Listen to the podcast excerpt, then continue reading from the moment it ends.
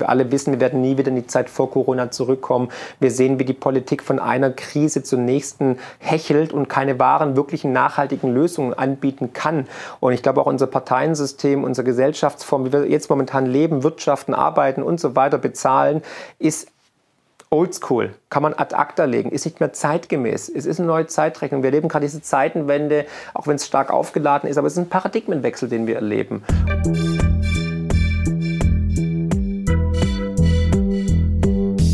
Willkommen bei Studio Libero, dem Podcast des Schweizer Monats, der Autorenzeitschrift für Politik, Wirtschaft und Kultur.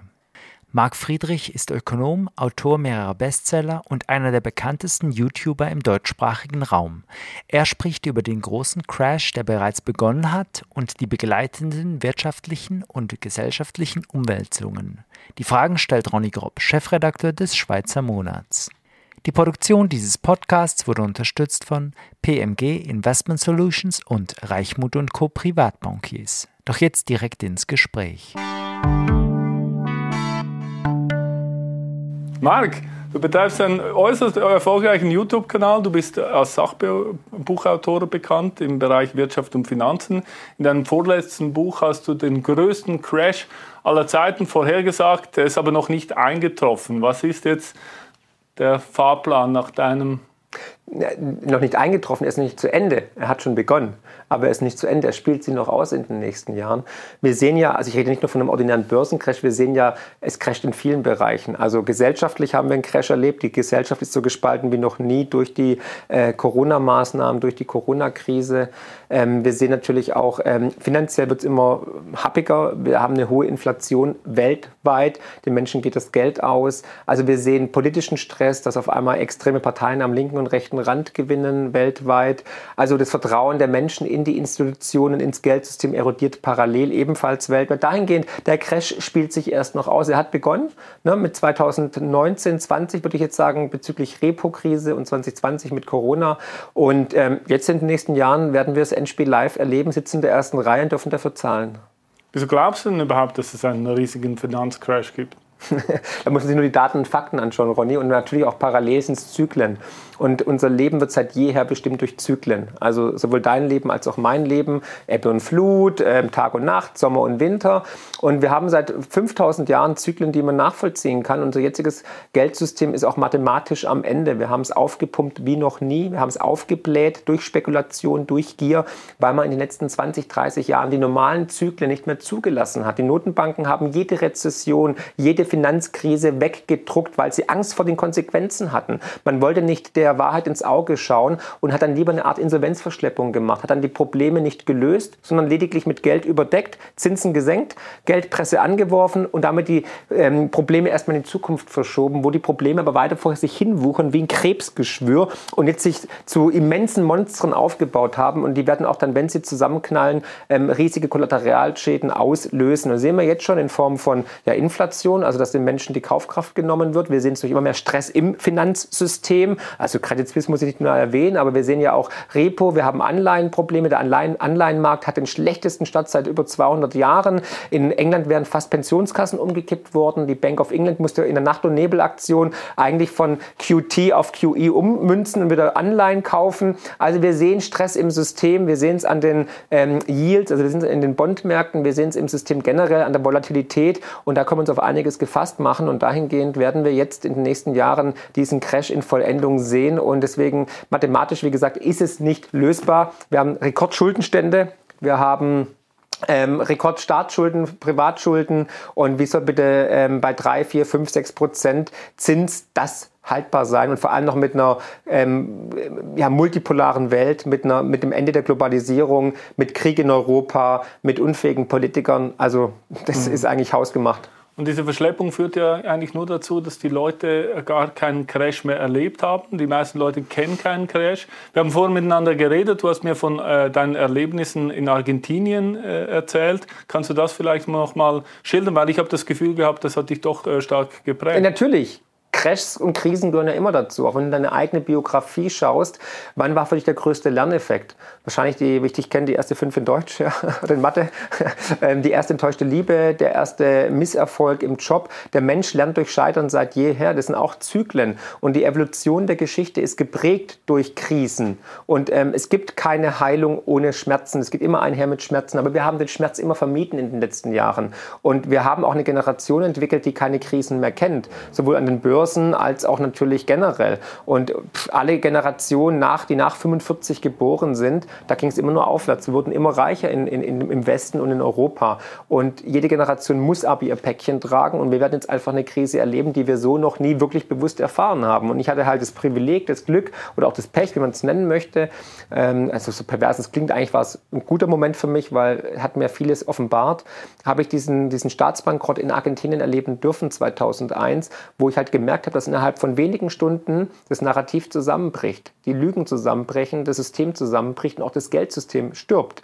Und du konntest morgens um 8 Uhr hattest du noch die hundertprozentige Kaufkraft des argentinischen Pesos in der Hosentasche oder im Portemonnaie und um 12 Uhr war das wertlos. Und wenn du 5000 Peso gehabt hast, keiner hat sie mehr akzeptiert. Und das war für mich der, der, der Awakening Moment, der Aha-Moment. Was hast du denn gemacht?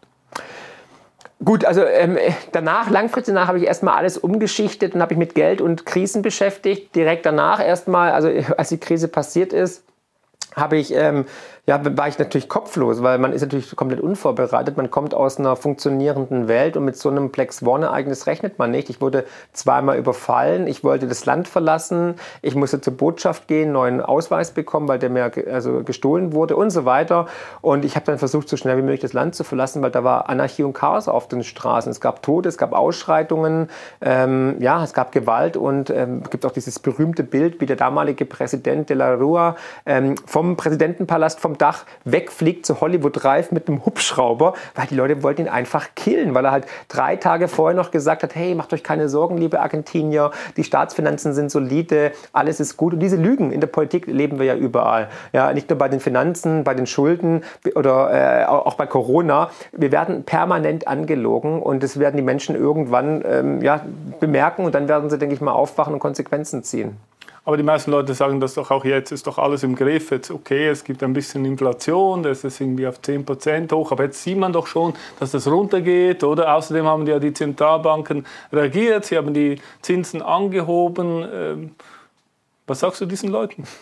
Ja, das, ist die Mehrheit, das ist die allergrößte ja. Mehrheit, die das äh, so, so sieht. Ja, genau, aber ähm, es gibt das schöne Sprichwort, nur tote Fische schwimmen mit dem Strom und wenn du äh, zur Quelle kommen willst, musst du gegen den Strom schwimmen, antizyklisch handeln und auch agieren. Fakt ist, wir werden Inflationswellen sehen. Also natürlich haben die Zinserhöhungen was gebracht, aber sie haben dem System auch mehr Stress gebracht. Also wir sehen es ja bei den Anleihemärkten, wir sehen es ja bei den Interventionen, wir sehen es beim Repo und bei den Swaplines der amerikanischen Notenbank. Wir sehen es mit den Problemen, die jetzt die Bankeninstitute oder auch die Pensionskassen wieder haben. Und es wird ein Aufwiegeln sein. Man kann sich wieder kurzfristig ein bisschen Luft verschaffen, aber ich glaube, 2023 wird noch heftiger wie 2022 und wir werden Inflationswellen sehen. Vielleicht geht es bis Sommer runter wieder auf 5, 6 Prozent, aber 2 äh, Prozent werden wir nicht mehr erreichen. Ne? Also das kann ich mir nicht vorstellen. Also auch eine Deflation sehen wir nicht mehr.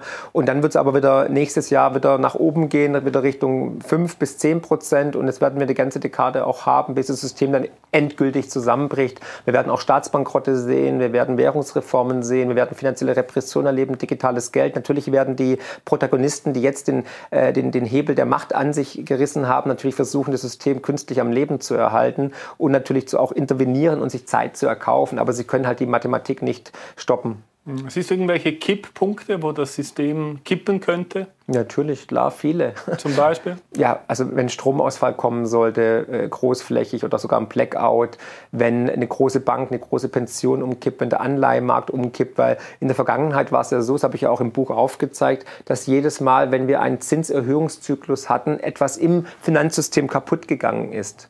Und wir hatten Lehman Brothers ne, und dann hatten wir äh, Japan und so weiter. Also wir haben immer wieder mal was, was kaputt geht. Und dieses Mal scheint es das, äh, das äh, Anleihenprodukt zu sein, also der Anleihenmarkt zu sein, der kaputt gehen könnte. Und wenn der umkippt, das ist, das, der ist zehnmal größer wie die Kapitalisierung aller äh, Aktiengesellschaften. Der ist bei einer Billion, ja, dann wird es spannend. Mhm. Das andere Interessante ist der Schuldenmarkt, oder? Wo die USA jetzt inzwischen auch bei 130 Prozent des Bruttoinlandproduktes angekommen ist. Siehst du da auch irgendeinen Kipppunkt? Ja, natürlich, klar. Auch das habe ich ja versucht im Buch aufzuzeigen. Es gibt eine empirische Studie, die aufgezeigt hat, sobald ein Land, eine Nation mehr wie 130 Prozent zum BIP, also zum, zum, zum Bruttoinlandsprodukt hat, dann ist eigentlich äh, gibt es keinen Weg zurück mehr. Das endet immer im Desaster, also Währungsreform oder Staatsbankrott. Äh, wir hatten in den letzten 150 Jahren hatten wir insgesamt 53 Beispiele und 52 davon sind dann bankrott gegangen. Nur eins bis jetzt nicht, das ist Japan, aber dieses Experiment läuft noch. Und ich bin mir sehr, sehr sicher, dass auch Japan irgendwann die Flügel streichen wird. Auch das ist ein historisches äh, Notenbankexperiment par excellence, eigentlich ein Ponzi-Scheme, Pyramidenspiel, weil äh, wie, wie Bernie Madoff oder wie FTX, weil ähm, Japan halt seine eigenen Staatsanleihen zu 100 Prozent aufkaufen muss, weil es eigentlich de facto keinen Markt mehr dafür gibt, weil ja, wer will denn bitte ein Land unterstützen, die jetzt irgendwie 270 Prozent Staatsverschuldung haben und eine schlechte Demografie. Und die Inflation führt aber auch dazu, dass die Schuldenstaaten vieler äh, Staaten sinken, weil der Zähler die Schulden äh, nominal vorerst gleich bleibt, der Nenner das Bruttoinlandprodukt aber mit der Inflation wächst. Ist das nicht eine gute Nachricht? Genau, das habe ich ja versucht, auch in meinem dritten Buch Kapitalfehler aufzuzeigen, dass es nur vier Möglichkeiten gibt, um Schulden im System zu reduzieren. Die erste Möglichkeit ist, dass das Wirtschaftswachstum stärker ist als der Schuldenzuwachs. Da sind wir uns einig, in einer deglobalisierten Welt, in einer multipolaren Welt, wo die ja, die, die Supply Chains, die Lieferketten kaputt sind und China immer noch als größter äh, Wirtschaftsmotor in, in, in Zero-Covid-Mega-Lockdowns äh, geht, dass das nicht mehr passieren wird. Zweite Möglichkeit ist natürlich Inflation. Und es versucht ja gerade die Staaten durchzuziehen. Das heißt, Inflation bedeutet aber, wir alle zahlen die Zeche durch steigende Preise, wir alle werden ärmer. Das endet zumeist leider in sozialen Unruhen und parallel muss ich noch ergänzen, in der Vergangenheit sind Geldsysteme immer in der Inflation gestorben, nie in der Deflation. Also wieder eine Gefahr, dass das ganze System kippt. Dritte Möglichkeit, ist natürlich Währungsreform oder Staatsbankrott. Das möchte man vermeiden. Auch da sind aber wir wieder die Leidtragenden, weil wir, auch da wieder empirische Zahlen, in der Vergangenheit haben 95 bis 98 Prozent der breiten Massen bei solchen Ereignissen zwischen 50 und 100 Prozent an Kaufkraft verloren, wurden komplett enteignet, weil wir sind der Staat, wir zahlen die Zeche. Nicht irgendwie in Bern irgendwelche Politiker, sondern wir. Und die vierte Möglichkeit ist Krieg. Das sind die einzigen vier Möglichkeiten, wie das Schuldenproblem gelöst werden kann in der Vergangenheit. Und jetzt kann man halt nur hoffen, dass zwei, also Inflation funktioniert, ansonsten kommt drei oder halt im schlimmsten Fall vier. Aber es ist ja immer ein Spiel der Wahrscheinlichkeiten. Also alle Möglichkeiten sind da. Jetzt muss man halt gucken. Krieg ist durchaus möglich. Krieg ist immer gern gesehen, wenn irgendwie jemand mit dem Rücken zur Wand steht, wenn das Geldsystem am Arsch ist, wenn die Schulden zu hoch sind etc. Mhm. Jetzt die Märkte haben ja eigentlich meistens recht, das finden auf jeden Fall Marktwirtschaftler. Und äh, bei den Staatsanleihen ist ja so, dass die Märkte diese Staatsanleihen immer noch kaufen und, äh, und halten. Haben die nicht recht? Oder? Naja, also in Großbritannien vor einigen Wochen hat sie niemand mehr gekauft. Es gab keinen einzigen Käufer mehr im Markt und deswegen musste ja die Bank of England einspringen, weil es keine Käufer mehr gab, weil man einfach nicht geglaubt hat, dass die äh, britischen Staatsanleihen noch die höchste ähm, Ratingnote von AAA haben, weil die äh, Liz Truss-Regierung gesagt hat, wir werden Steuern senken Schulden erhöhen und trotzdem möchten wir jetzt 20, 30-jährige äh, Guilds an euch verkaufen. Und die haben mhm. gesagt, nö, glauben wir euch nicht, ihr seid de facto eigentlich ähm, ja, pleite, beziehungsweise werdet pleite gehen und wir kaufen jetzt nicht. Und wenn dann der ganze Markt zusammenbricht, ist es natürlich ein Zeichen von mangelndem Vertrauen, erodierendem Vertrauen. Deswegen muss dann die Bank of England einsteigen, weil ansonsten hätten wir da einen Dominoeffekt gesehen im Pensionskassenbereich. Die drei größten Pensionskassen wären de facto pleite gegangen und auch das hätte dann einen Rattenschwanz an Problemen mit sich gezogen, mhm. weil dann hätten wir wahrscheinlich auch am amerikanische und niederländische Pensionskassen gesehen, die dann in die Bredouille geraten wären. Und es ist ja so ein Lehman-Moment gewesen. Was auch gerade zusammengebrochen ist, ist diese Kryptobörse FTX. Das war eine der größten Kryptobörsen weltweit. Hast du auch Geld verloren? Nein, also ich habe FTX nie empfohlen, weil ähm, ja, also ich hätte nie was gemacht. Es war mir immer zu scammy und der Gründer war mir auch ein bisschen zu unseriös, war ja auch Finanzsponsor äh, vom World Economic Forum in Davos. Das, da bin ich mal ganz vorsichtig bei solchen Sachen. Ähm, nee, habe ich nicht tatsächlich und die Leute, die da Geld verloren haben, tut mir auch leid, aber es gibt eine Regel im, im Bitcoin-Space, not your keys, not your coins. Man darf, die, man darf diese ganzen Börsen und Exchanges natürlich verwenden, um Bitcoin zu kaufen, aber dann sollte man auch die definitiv ab abziehen, weil das ist wie mit Geld auf dem Konto. Geld auf dem Konto, egal ob bei der UBS, bei der Deutschen Bank oder bei der Credit Suisse, gehört nicht mir, sondern es gehört der Bank. Ich habe der Bank lediglich einen günstigen Kredit gegeben. Aber Risiko und Haftung gehören zusammen. Wenn die Bank sich verzockt, wenn die pleite geht, ist die Kohle futsch. Gut, jetzt gibt es die Einlagensicherung, 100.000 Stutz und so weiter, ja. Aber wenn jetzt schon die Credit Suisse umkippt, fraglich, ob es dann wirklich noch da ist oder der Topf reicht oder ob, der, ob dann äh, Bern sagt, ja, wir retten die wieder. Und ähm, das gleiche ist mit, mit Bitcoin. Wenn ich Bitcoin auf einer Börse kaufe und dort liegen lasse, in der Wallet der Börse, dann hat die Börse den Zugang, den Schlüssel zu den Bitcoin in der Blockchain und nicht ich. Und wenn die halt über die Wupper geht, über den Jordan geht, dann sehen wir ja, was passiert bei FTX. Entweder ich habe keinen Zugriff mehr oder die machen einen Scam und hauen ab damit. Ja? Dahingehend, man sollte die, die, die, das Risiko eines Drittparteienrisikos minimieren. Ja? Also wenn ich selber meine Bitcoin in, meinem, in meiner Verwaltung habe, dann gehören sie tatsächlich mir. Ich bin meine eigene Bank und ich habe kein Risiko, dass irgendwie eine dritte Partei Schindluder treibt. Und das ist auch so bei dir. Also du hast ein Hardware-Wallet und du hast wenig Geld auf der Bank. Ja, auf der Bank. Immer. ja. Genau, jetzt Bitcoin ist ja die erste deflationäre Währung der Welt, äh, aber trotzdem wird eigentlich Inflation immer schön geredet von den Medien und von den Politikern. Deflation wird aber irgendwie immer so als was Schlechtes angeschaut. Schlecht fürs System, gut für uns. Es ist schlecht fürs System, weil du hast vorhin schon richtig gesagt, Ronny, mich da gleich reinkrätschen darf. Die Politik will ja Inflation. Warum? Weil sie uns nicht nur Lebenszeit glaubt, sondern auch Kaufkraft und natürlich, weil die Staaten sich auf Kosten der Bürger entschulden können. Und ein deflationäres System wäre ja gut für die breite Masse, für uns, weil wir könnten ja mit Geld immer mehr Waren und Güter kaufen. Deswegen ist Deflation gar nicht beliebt im jetzigen System. Und unser jetziges Geldsystem muss ja ständig neue Schulden kreieren, muss ständig wachsen, weil es halt dieses Fiat-Betrugssystem ist. Es braucht eigentlich dieses ständige Wachstum, diesen Wachstumswahn, möchte ich es schon fast nennen.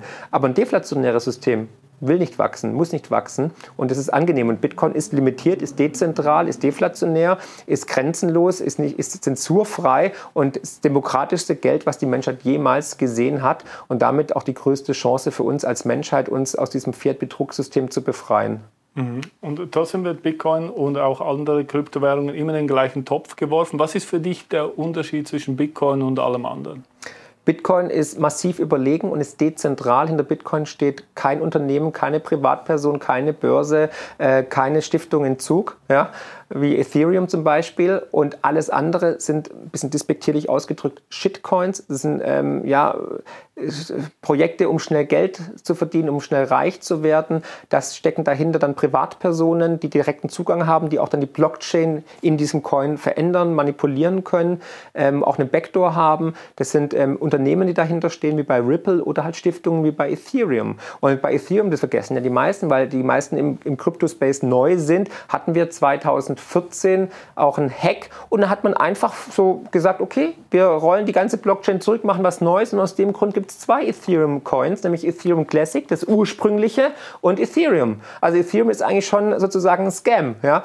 Und deswegen wäre ich vorsichtig, weil dann hat man nichts anderes wie eigentlich das Fiat-Betrugssystem halt auf der digitalen Ebene, weil da halt wieder irgendwelche Leute sind, die halt jederzeit manipulieren können.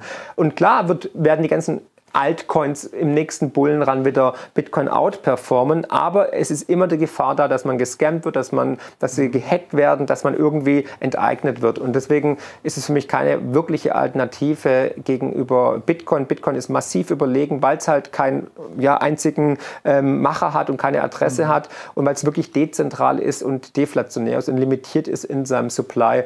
Und ähm, ja, dahingehend würde ich mich da auf Bitcoin äh, konzentrieren und wer zocken will, klar, kann man auch ins Casino gehen so wie wir gerade. Ja.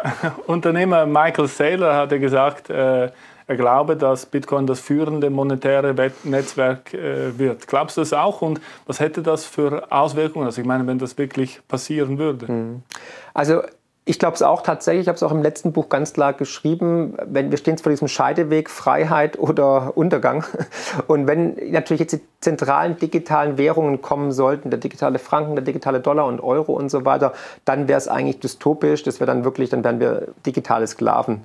Ähm, deswegen ist Bitcoin die einzige Alternative, die einzige Hoffnung. Aber natürlich werden die Protagonisten im jetzigen Geldsystem alles daran setzen, um Bitcoin zu stoppen, zu diskreditieren und Alternativen den Menschen irgendwie ja, anzubieten, zu sagen, das ist viel, viel besser als Bitcoin, weil du kannst die Hotline anrufen, das ist sicher etc. Du musst nicht irgendwie ähm, self-hosted Wallets haben und so fort. Ähm, aber ja, wir werden sehen. Ich kann nur hoffen, dass Bitcoin gewinnt, weil dann hätten wir eine goldene Zukunft.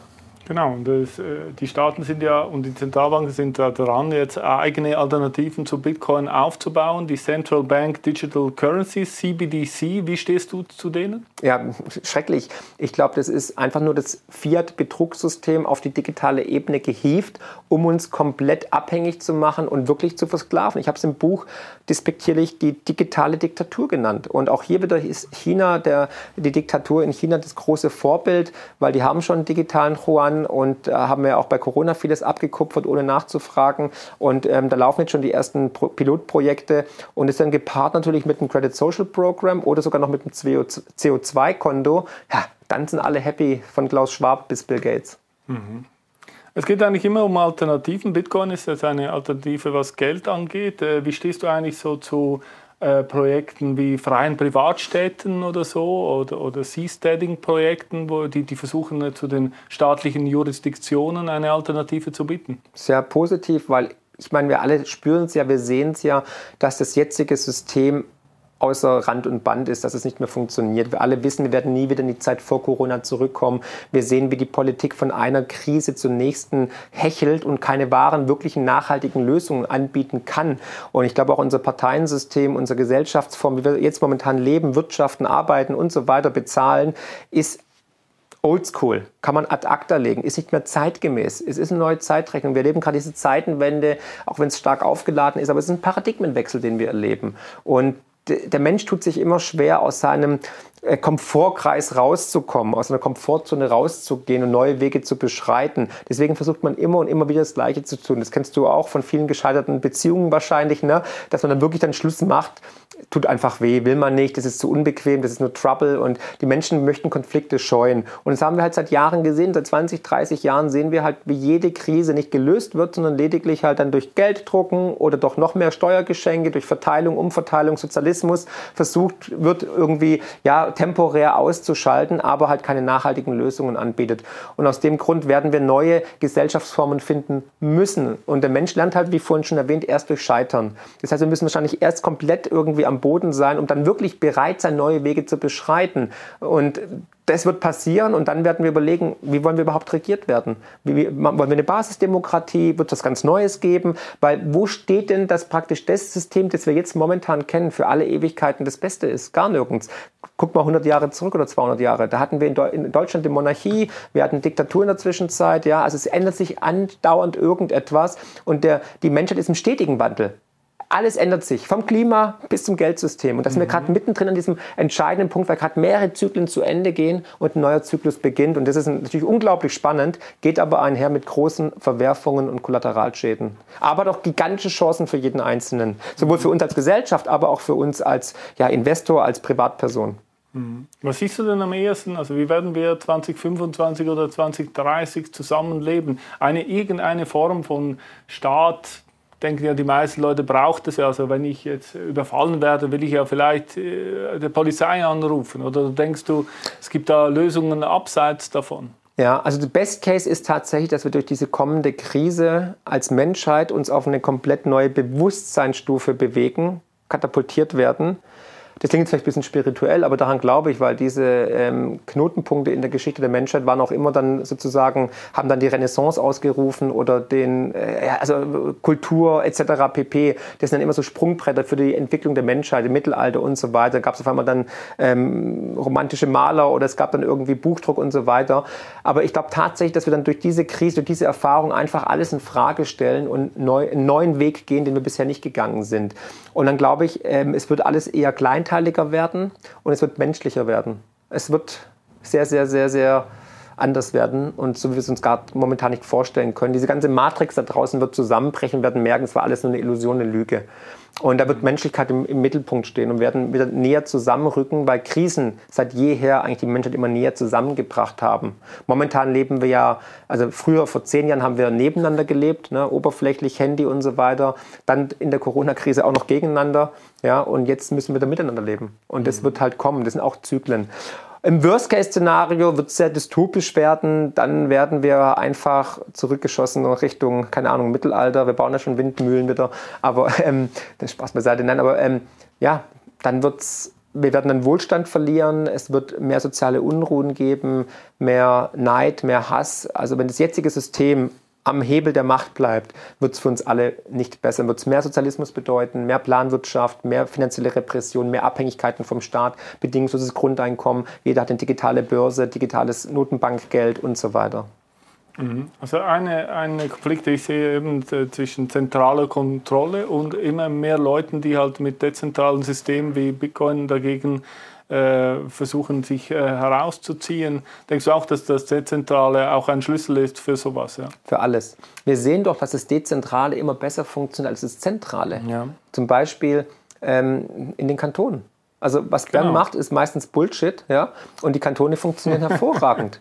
Ja, oder genauso auch bei der Müllabfuhr. Ja? Alles, was in Deutschland dezentral ist, Müllabfuhr, Wasserversorgung, Gemeinden, läuft alles, was zentralistisch aus Berlin kommt oder aus Brüssel kommt, ist scheiße. Funktioniert nicht. Viel zu bürokratisch, viel zu aufwendig, viel zu realitätsfremd. Und das merken die Menschen. Und ich meine, Paris hat es vorgemacht, hat nicht funktioniert, wie damals der Sonnenkönig gesagt hat, hier geht, von hier aus geht alle Macht und so weiter. Das hat die Leute im, im, in, in, im Ardèche nicht interessiert, was der gesagt hat. Ja? Und deswegen, wir müssen wieder weg vom zentralistischen, planwirtschaftlichen, kommunistischen Modell hin zur freiheitlichen Ordnung und Selbstverantwortung der Menschen und der Bürger. Wir brauchen wieder mündige Bürger. Das fehlt uns. Wir haben uns abhängig gemacht von Bern, von Brüssel, von Berlin. Wir müssen wieder auf uns selber hören. Weil wir denken, der Staat wird schon alles regeln. Nein, wird er nicht. Wir haben es in den letzten Jahren gesehen. Er ist ein schlechter Gesundheitsmanager, er ist ein schlechter ähm, Unternehmer, er kann nicht mit Geld umgehen, ist strukturell gierig, braucht immer mehr Geld und macht einen Bullshit nach dem anderen. Wir haben historische Fehlentscheidungen gesehen in den letzten Jahren die die Gesellschaft gespalten haben, die uns Wohlstand kosten werden, die den Wagen noch mehr den, in den Dreck gefahren hat. Und deswegen brauchen wir dezentrale Systeme. Aber die Leute, die jetzt an der Macht sind, in verschiedensten Positionen, oder denen es eigentlich der jetzigen Gesellschaft gut geht, äh, die wollen ja äh, ihren Wohlstand und ihre Position sicher nicht kampflos aufgeben. Natürlich oder? nicht. Und keiner hat die, hat, die, hat, die, hat den Mut oder auf gut Deutsch die Eier in der Hose, dann auch zu sagen, Leute, jetzt machen wir mal wirklich Politik für die Menschen und sagen die Wahrheit. Aber dann weiß jeder, er wird nicht mehr gewählt und er wird erstmal von, von der Boulevardpresse geschlachtet werden, weil keiner will die Wahrheit hören. Wir alle wollen mhm. angelogen werden. Deswegen träumen wir ja von Netflix-Serien, gucken uns Game of Thrones an und ähm, flüchten in irgendwelche Schein- und digitale Welten. Aber wir brauchen das jetzt. Wir müssen jetzt uns der Wahrheit sozusagen entgegenbewegen und endlich die Wahrheit akzeptieren und dann in den Schmerz reingehen. Weil wie gesagt, es gibt nur Heilung mit Schmerz. Und umso länger wir warten, umso größer wird der Schmerz. Und deswegen sollten wir lieber jetzt sagen, okay, was ist mit dem Geldsystem falsch? Was ist mit dem politischen System falsch? Und wir brauchen Politik, die uns eigentlich die Wahrheit einschenken, die auch mal sagen, hey, da lagen wir falsch. Sorry. Ich glaube, wir alle würden eine Entschuldigung begrüßen, zum Beispiel wegen der mhm. Corona-Politik. Du hast auf YouTube äh, fast 300.000 Abonnenten. Ist das eigentlich dein erfolgreichster Kanal? Ähm, ja, ich habe nur einen. ich habe also nur einen, aber das ist auch noch ein Twitter-Kanal. Ach so, ja, ja, der hat 60.000. Also genau, bitte gerne abonnieren. Twitter, Instagram, YouTube natürlich. Dann waren es bald 600.000, nachdem das Video hier erscheint. Und ähm, ja, am meisten habe ich halt Bücher verkauft, fast eine Million, klar. Ja. ja. Und was machst du sonst so im Leben? Also ich habe irgendwie Honorarberatung oder so. Genau, ja? ich habe ähm, eine Honorarberatung, wo ich für Privatpersonen und Unternehmen und Family Offices ähm, maßgeschneiderte Strategien zur Vermögenssicherung ähm, baue. Genau mit dem Mindset, was uns jetzt erwartet anhand der Zyklen, weil ich bin mir einfach sicher, dass wir jetzt ähm, ja vor einer Entscheidung stehen bezüglich, wer jetzt sich aktiv um sein Geld kümmert, kann auch mit wenig Geld in der neuen Welt unglaublichen Reichtum äh, erreichen, weil die Karten komplett neu gemischt werden. Man muss jetzt die Weichen stellen. Diejenigen, die nichts machen, die werden Vermögen verlieren und die, wo jetzt was machen, werden Vermögen schützen bzw. so viel Vermögen schaffen, dass Generationen danach noch einem danken werden und Statuen hier in Zürich aus purem Gold bauen werden. Letzte Frage äh, zur Schweiz. Wie siehst du eigentlich die Schweiz äh, in diesem äh, ganzen Turmoil da, wenn, wenn das wirklich passiert? Wie, wie, wie wirkt sich das auf die Schweiz auswirken? Es macht mich bestimmt unbeliebt. Ja, bitte. Das, das haben wir gerne, ich glaub, wenn ja, Leute unbeliebt machen. Ja, vor allem die Deutschen. Ne? Ähm, okay. Also ich, vorab, ich, ich mag die Schweizer, wir sind Brüder im Geiste und wir sind uns sehr, sehr nah kulturell. Ist auch ein Alemanne. Ich bin auch ein Alemanne. Wir sollten sowieso uns verbünden und wir werden uns auch verbünden. Davon bin ich überzeugt. Wir werden die Grenzen im Kopf, aber auch andere Grenzen einreißen. Ähm, ich glaube an Karma. Und die Schweiz hat sehr viel negatives Karma sich in den letzten Jahrzehnten angehäuft. Durch Schwarzgeld, durch eine ja, kaputte, pervertierte Finanzgesellschaft. Ähm, und das spüren und wissen die meisten auch. Und ich glaube, der ehemalige UBS-Chef hat es ja gesagt, dass der Reichtum der Schweiz auf Schwarzgeld basiert. Und da hat er nicht ganz Unrecht. Ne? Und wir haben ja die schlimmsten Institutionen überhaupt vereint. Wir haben hier ähm, die WHO, wir haben hier die UN, wir haben die BIS, die Bank of International Settlement, also die, die Notenbank der Notenbanken. Wir haben die Schweizer Nationalbank natürlich, ja. Und wir haben natürlich die ganzen Bankenhäuser, aber natürlich auch das World Economic Forum. Und die einen sagen, ja, aber das ist dann schützend ne, über der Schweiz, weil die werden sich ja selber nicht ins Knie schießen. Auf der anderen Seite sage ich, nee, das ist der Hot des Bösen. nicht die Menschen, um Gottes Willen, verstehe mich nicht falsch. Oh Gott, das Video wird Probleme geben, ich weiß jetzt schon. Äh, Shitstorm kommt. Mein Name ist Andreas Meyer. Nein.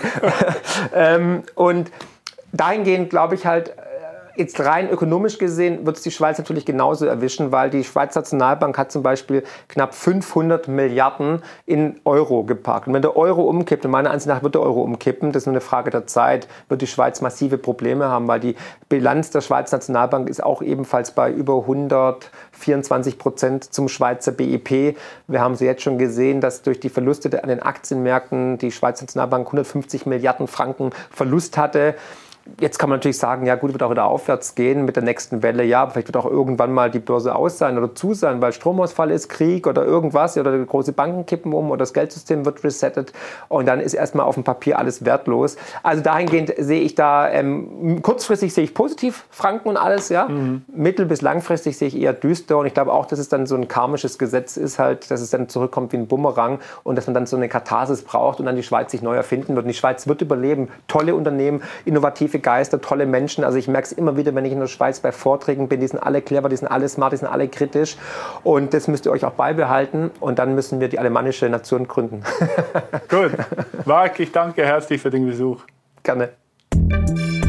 Das war Studio Libero, ein Podcast des Schweizer Monats. Weitere Informationen finden Sie unter www.schweizermonat.ch.